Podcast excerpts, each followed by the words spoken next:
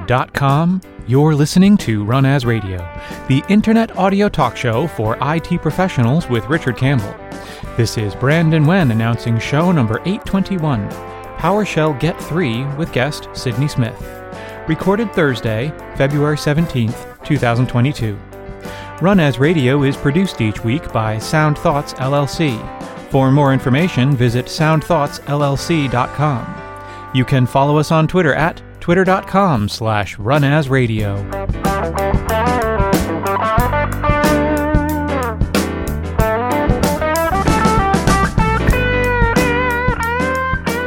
Hey, this is Richard Campbell. Thanks for listening to Run As Radio. And today's guest is Sydney Smith. Sydney is a program manager on the PowerShell team at Microsoft. She owns PowerShell tooling space, including the editor experience, package and module ecosystem, and cloud integrations. She graduated from the Claremont McKenna College with a degree in math, economics, and computer science. A real computer science person. How about that? As opposed to all of us who are just pretenders. and we talked, whoa, about a year ago when we were working on secrets management which mm-hmm. thanks for that. That was very useful for me to be cool. able to pull directly from my key vault for a PowerShell script. So there's no intermediaries, no passwords embedded in scripts, please. Like that made me happy. It was a great capability. Yeah, that's awesome to hear. Yeah. Well, and I think that's what you wanted, right? Was that we want to be responsible with secrets. We don't want to leave stuff laying around and uh, and just being able to make sure that PowerShell can get to secrets wherever they are rather than have to move them to where PowerShell needs them. Right, exactly. Yeah, I understood. I was paying attention. I'm glad glad to hear that. a year ago. glad to hear I wasn't too boring. no, not even close. Uh, I've been watching your posts, and I usually retweet them or tweet them out as well about PowerShell Get. Mm-hmm. And uh, and we've never talked about it on the show, which is kind of embarrassing. How did? What's the explanation of PowerShell Get? What is this? Yeah, so PowerShell Get is a PowerShell module, mm-hmm. um, and it gives you commands for doing things like discovering, installing, updating, and publishing PowerShell resources, which are things like modules, scripts, and DSC resources. And PowerShell Get is commonly used with um, what's called the PowerShell Gallery, right. which is a public online repository with all sorts of PowerShell resources um, that are both contributed by Microsoft and community members. Mm-hmm. Um, but PowerShell Get also integrates with a number of other um, package artifact or repository solutions. Yeah, I mean, there's so many. There's the NuGets of the world. I just did a show on Chocolatey, which is more of application oh, yep. management. Mm-hmm. Like, ar- arguably, I think folks have a tough time keeping track of all these different ways to go and get stuff. right? Like whatever that yeah, may be. Absolutely. Although to me, the gallery has always been about PowerShell scripts. Like somebody's already thought about the right way to pull this information out of Active Directory. Don't write it yourself. Go get it from the gallery. Right. Yeah. And I think that um, when people wonder, like, what's the difference between, say, like PowerShell Get and other package managers, mm-hmm. um, PowerShell Get is really targeted to specifically work with PowerShell artifacts. Right. So not that you also pull it from PowerShell using PowerShell, but that it's also PowerShell stuff, not so much other code and, and so forth. Although a PowerShell artifact, I mean, that can be a big chunk of code, a lot of .NET code too. I mean, I've seen some crazy PowerShell packages. Yeah, yeah, definitely. There can be a wide variety of um, things and applications that those packages ultimately com- contain. But yeah, really the goal is that they're um, things that you're going to eventually run in PowerShell. Mm-hmm. And and can you build your own gallery? Like if you want to have a repository of your scripts locally, you know, independent of going out to the to the main PowerShell gallery? Yeah, that's definitely a functionality of um, PowerShell Get. You can register repositories. Mm-hmm. Um, so repository could just be like you mentioned, a local file store. Right. Um, but there's also a number of other repositories that folks use, things like MyGet, Artifactory, mm-hmm. and there's always new ones popping up. Right. What about stuff like GitHub? Like, is good play, GitHub a good place for me to put my company's PowerShell scripts? Oh, that yeah, that's a great question. Um, so I think there's a couple things that come to mind there. So first of all, I would say uh, a large number of uh, user publishers that publish to the PowerShell gallery mm-hmm. actually host their repositories on GitHub. And the advantage of that is that you can link directly from your package page on the PowerShell gallery, and then Right. folks have a way to submit issues to you, kind of get feedback. Well, you get that whole social aspect of it, right? As well Yeah, as absolutely. real source control that I have. All the Mhm. versions, changes, other people can contribute to it. You know, I, I've been meaning, I've always meant to write the book, uh, managing inf- uh, IT, when to throw the party. Right. Mhm. And then one of the party moments for me is when somebody else on your team uses a script that you wrote Mhm. right? Because for years and years, as old IT folks, like we were, we carried around floppy disks, or maybe you're more advanced and carried USB keys with our scripts on it, right? Ones we Mhm. wrote for ourselves. And when you, whether, and irrespective of language, PowerShell only being one of them. But when you got more sophisticated, it's like, hey, I want other people to be able to use these scripts. And I think you write scripts very differently when other people need to run them. Mhm. And then the idea that you use source control on them and take contributions to them that are not you, that's another party. Like in terms of you should celebrate the fact that we're sophisticated enough that we use that we have a central place for scripts that are used within our organization that anybody on IT on the IT team can use and can modify. Like to Mhm. me, that's a real improvement in sophistication, and it's and it feels to me like PowerShell Get is part of making PowerShell a member of that. That that we can externally and internally be able to to manage common PowerShell stuff. Yeah, absolutely. If you're if you're just you know um, maybe in a more isolated setting using PowerShell, Mhm. um, it's definitely a very powerful tool, and you can solve all sorts of problems with it. But having access to the PowerShell gallery and the modules that um, so many folks um, there's thousands of packages up there. Yeah. You can solve so many more problems and so much faster um, by leveraging that network of tools. 95,000 packages in the PowerShell gallery. Yeah. You, you, you can't even learn them all, right? There's so much stuff up there. It's extraordinary. Yeah, definitely. So when did the, when did Get first show up? Did it first show up with seven? Um, so PowerShell Get um, originally showed up with PowerShell 3. Holy man, is it that old? Yeah. Why have I not thought about this? That's crazy. I think because it's a module that ships in box in PowerShell. right. Um, I think some folks might not even realize that it's also its own module that's available on the gallery. Right. Um, really, it's such an integrated part of the PowerShell experience. I think for so many people at this point, yeah, they don't that they, think when of they think module. of PowerShell Get, it's Yeah. just PowerShell. It's just a Yeah. command I use. It happens. Surprise! It's also a module, and and Exactly, it's yeah. continuing to evolve. So, I mean, Mhm. it's interesting. Like watching your posts about PowerShell Get three. Why do you need to update this? What do you? What evolves on Get that's important? It's not the you know it, that's an interesting piece of thinking. Like that that you need a new version. Yeah, so there's some um I would say some of the biggest um differences between PowerShell Get 2 and PowerShell Get 3 is that um, PowerShell Get 2 or lower versions of PowerShell have this sort of complicated dependency structure. Mhm. Um, it takes a dependency on um, another module that's called package management or OneGet. Um, and it also takes a dependency on a NuGet provider. And so in the past, it was written in um, this combination going back and forth sort of between um, PowerShell script and C sharp code.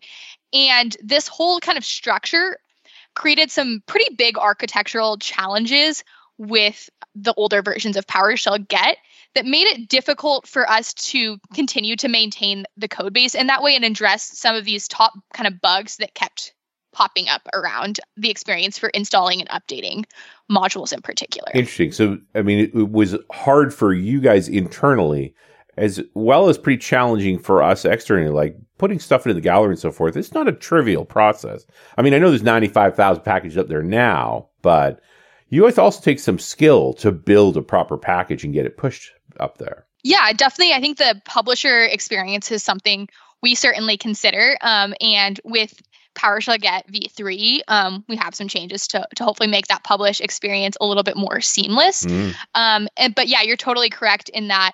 Um, both it was difficult for us to like kind of make these incremental bug fixes as we led along, and also community members who were eager to jump in and try and fix their own bugs um, would quickly find that it wasn't quite as simple as it looked on the Yeah, surface. for I think it's a um, the commandlet interface isn't doesn't seem that complicated um, when you first take a look at it, and I think even for me when I was like getting excited about this project to do PowerShell Get v3. It's kind of like, oh, all we have to do is like install, update, find, publish packages. Like this won't take that long. How hard could that actually, be? yeah, exactly. There's actually quite a huge amount of complexity that goes into making those work in a pretty seamless way. Yeah, lots of lots of little subtleties there.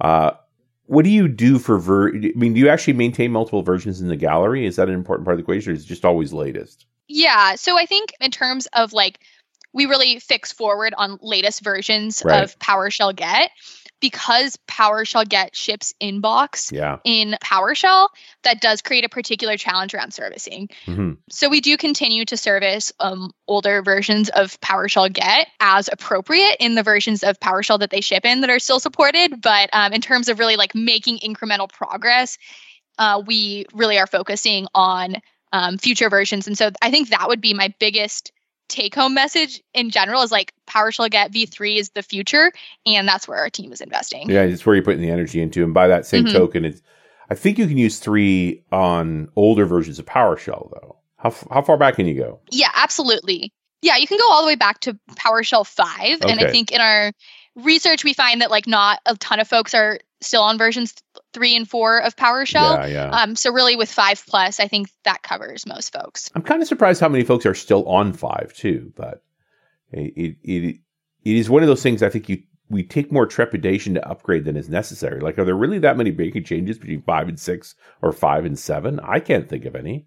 There's some significant, I think, breaking changes between five and six. Yeah. But not so much between five and seven. Okay. Between six and seven, there was a pretty big investment to make sure that we closed that compatibility gap. Right. So I would say um, that if folks are afraid of compatibility, then um, you know I would encourage them to investigate seven and see see what works.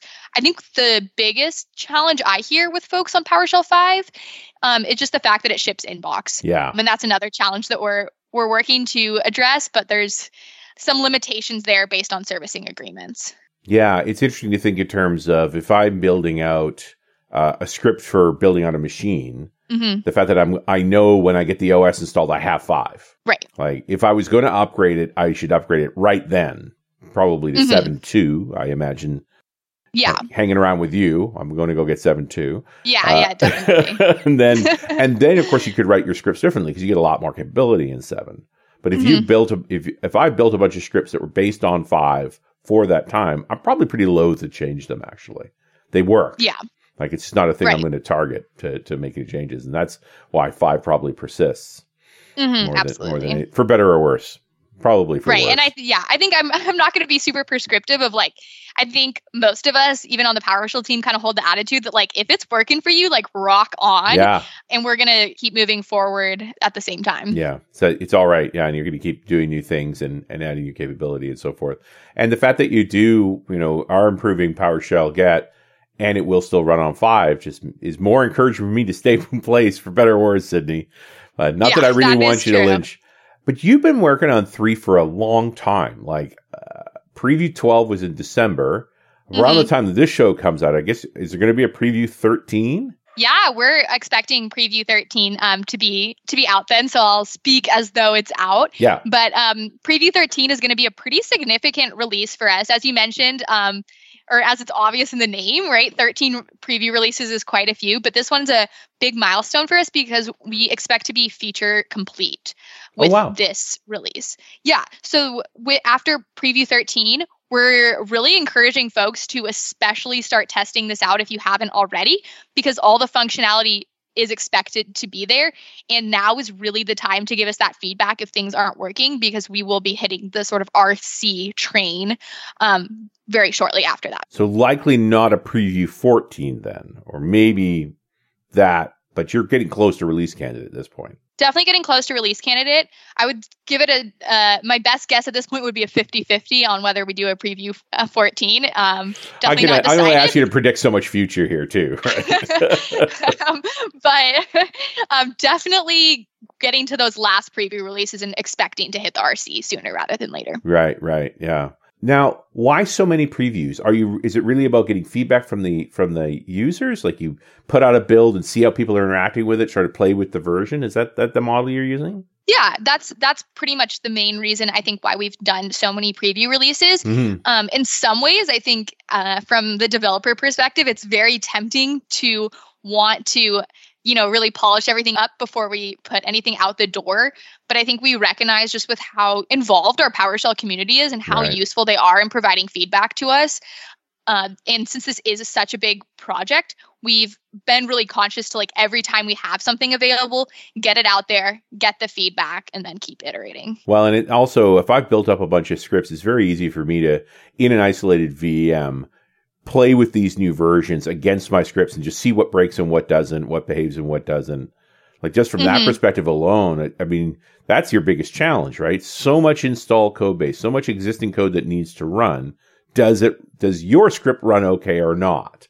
And I don't know there's any other way to find that out. Like it's not, that's not a simple thing to test except to do it. Right. Absolutely. Yeah, and I think one other thing um, that kind of relates to what we were talking about earlier is that from our perspective, there's a certain number of repositories we can test against. Of course, in our testing, we test against the PowerShell gallery. Right. Of course, we test against local file sh- stores, but there's so many other repositories out oh, there yeah. that we have no way of knowing exist, let alone testing with. So having our users test it out is so useful yeah, for us in that way. And Sydney, I'm going to interrupt for one moment for this very important message. When you're trying to find a Wi-Fi issue affecting your access points or figure out why a specific client won't connect to the network, you need the right tool for the job. MetaGeek has been in the Wi-Fi business for over 15 years with products like WiSpy and inSSIDer. Their passion is helping users visualize their wireless landscape to simplify Wi-Fi troubleshooting. MetaGeek's latest Wi-Fi analysis and troubleshooting entry is MetaGeek Tonic, the perfect blend of visual Wi-Fi scanning, packet capture, and packet analysis. Tonic performs real-time packet analytics, leveraging beautiful visualizations to remove mental obstacles and promote understanding of technical issues so that the user can resolve network problems. Drill down to specific Wi-Fi clients to see the, all the traffic exchange with the access point and the exact Wi-Fi frame shown in an easy to read packet flow. Visit metageek.com slash tonic to download a free trial and see why Tonic is the perfect tool for finding the root cause of Wi-Fi issues. And we're back. It's Run As Radio. I'm Richard Campbell. That's Sydney Smith. Getting a chance to chat again about about all the PowerShell goodness and specifically PowerShell Get. So I'm looking at the feature list in PowerShell Get three because we for, you know mm-hmm. we already said that talked about this. We're like, why do we need more versions of PowerShell Get? Right. The compat PowerShell Get module mm-hmm. seems very clever. Like, aha, I, I, don't have to rewrite all this stuff that I wrote for mm-hmm. Get two because I can mm-hmm. run and get two mode in three. Yeah. Am I reading that right? Yeah, absolutely. Yeah, absolutely. And like one of our biggest goals with PowerShell Get v3 is to kind of create this smooth transition point. And if we really do want large adoption of PowerShell Get v3, I think it's really important to acknowledge all the work that our users have put into integrating with PowerShell Get 2 over the years. Right. And would hate that to go to waste. It's always the classic trade off of like wanting to make breaking changes because we think we can improve the experience yeah. and also recognizing that folks have already invested work in PowerShell Get v2. So having the compatibility layer, I think, is going to be really key to kind of bridging that gap. Like this looks like I could do a search and replace on my existing PowerShell Get 2 stuff to use the compat module and know that it would run in three. And then go, then later I can go back and tweak it. But if I, this actually gives me a way to retire two pretty quickly without having to go rewrite everything. Just do some search and replaces. Exactly. That's definitely the idea is that with the compatibility, if you have the compatibility module, which is called Compat PowerShell Get and is also available in preview on the PowerShell Gallery today, mm-hmm. um, along with PowerShell Get v3, you can continue to use the syntax from PowerShell Get v2, and it should mostly work with all common use scenarios of PowerShell Get. Okay. As far as you've been able to test it, it's in preview for a reason. Absolutely. Yeah. I would say that's that's going to be um, a big part of like getting to the GA state is getting really good testing on the compatibility layer yeah. as well. But I but I think this is a clever way of thinking about I can get you using 3 without having to rewrite all your code and then mm-hmm. you can start looking at some of the 3 advantages you've got, which I don't mm-hmm. think we spent enough time on here because there's a bunch of there's more cool stuff in 3 that makes your life better, right? Oh yeah, um, absolutely. I think with the with three, we really went with the principle of making things just work for Mm. you. Uh, I think one of the most frustrating common experiences I hear with folks using PowerShell Get V2 is that you go to install something and then you realize you need another parameter and then another one and another one. So we really went to towards simplifying the interface and allowing things to sort of like just work. And one example of this would be adding priority to um, PS resource repositories. So if you have PS resource, or if you have repositories registered today Mhm. and you're using two, say you have a package with a with the same name in multiple repositories. Right. If you try and run an install command, it's going to fail because it's not going to know which one you Right. want. Um, but by adding um, r- priorities for repositories, you can rank them so you know which one it, you want it to use first, and then it'll just install from that the first one it finds. Right. And the first one that in the order that you've done. So the first one Exactly. doesn't have it. It does still go to the second one instead of failing. Absolutely. Right. Yeah. Yes. Like there's no way to do this without this capability, right? If I I could call them individually, but if it doesn't have it, it's still going to fail. hmm And then you got to you, go on from there. So rather than do all the error handling, just give me a priority list. And the first one that succeeds, that's good. Stop. Right. Ah, Exactly. good idea. I like that. And then, and this is very much this. I have an internal repository, and if it's not there, go to the gallery for it. Like at the simplest level, that would make a lot of sense. Yeah, for sure. Yeah. Okay. Good one. Clever. What about the breaking changes side of things? Like, Yeah. you, you know what you're up against here. Like some look, if you've gone down this path, you're going to have some troubles. I would say there's one pretty huge um, breaking change that folks will find as soon as they start playing with the modules, which is that we have changed the name of the commandlets. Or in other words, we've changed what the commandlets are. In the past, you would use, um, for example, find module or install module, find script, find DSC resource, install script, that sort of thing. There was Right. different commandlets for each resource type, and we've actually combined them all into a single commandlet. So now it would be find PS resource ins- or install PS resource. And so I would say that that's probably the most obvious, like big breaking change at the start. And once again, that's something that will be handled by the compatibility layer. And the hope is that folks over time um, can adopt the new syn- syntax with new scripts. And with these unified syntax, then it's just a parameter for you still can get all the things you always could get before, or find all the things you found before, but you're now using a parameter for what it is you're trying to find. Yeah, absolutely. So, say you're um, looking for a particular resource and you want to search for it. Right. If there are like module scripts and DSC resources that all fall into that category, you can have them all returned hmm and see your options. Alternatively, there's also a type parameter um, as part of the commandlet. So if you know you just want to look at scripts, you just um, indicate that. Or more saliently, if there is a DSC resource, I don't want this. Just look at scripts for this one. Right. Right. Yeah. yeah, yeah. I guess that, that there's an interesting set of. I got to know there. Believe there's a bunch of philosophical conversations that were ha- you had here over this. I know why Oh, it was split out back in the day, Mhm. but then to, to make the decision to combine it to make this breaking change because it does all. It's it's very similar to that same conversation around uh, the compat stuff, where it's like I just want this to just work. So Mhm. I don't care where it is. Just find a thing Mhm. called X. Don't make me Yep. make four commands to find it. Right. Yeah, one- totally. it- it- when I don't care. When I do care, I'll give you a parameter. hmm Interesting. Yeah. How did this get so complicated? PowerShell seemed like such a simple thing. There's a lot of use cases. I Yeah. think that that's where a lot of the complexity really does come from. Is that I mean that's the thing about PowerShell is that we have so many different users doing so many different things, and um, it's always the balance of trying to solve for everyone without Yeah. kind of blocking anyone from doing their use case. And so we see that with PowerShell. Get there's so many different types of resources people want to use in so many different environments, and so trying to make that a just work experience for everyone necessarily probably introduces some complexity. Yeah. So it's not not a trivial thing. And I see in your 12 preview, there's still features coming down the pipe for three. Hmm The, the sort of new script file info, test script file info. hmm So what's happening here? Yeah, so um, there are a few commandlets and parameters that we haven't completed yet. And as you mentioned, um, they will be coming in preview 13. So mm-hmm. I think a couple of them that I would just want to highlight that I think are pretty exciting that will be coming down the, the pipeline. One is actually integration with secret management for credential persistence in PS repositories. So in the past, if you you register a repository every time you make a call to that repository in that say install or find command you have to pass in the credential right now we created an option for credential persistence so you can provide basically a pointer to where the credential is stored at registration time for your repository mm-hmm. and then the commandlets will know where to securely pull that each time that they're run. So you're cleaning that out of my code now. I don't have to put it with every command. It's like, right. hey, it's here. Now do all these mm-hmm. commands. Mm-hmm. And every time you exactly. need authentication, go get the credentials. I've told right. you where they are. Yeah, that's that's a little tidier. They, that, yeah, I think so. That feels like pure experience, right? Because mm-hmm. in every demo, you're always passing your credentials anyway. It's only yeah. when this script gets big where it's like, well, how many times do I have to add this credential stuff? Mm-hmm. Like, why? Yeah. Why? Why? Why?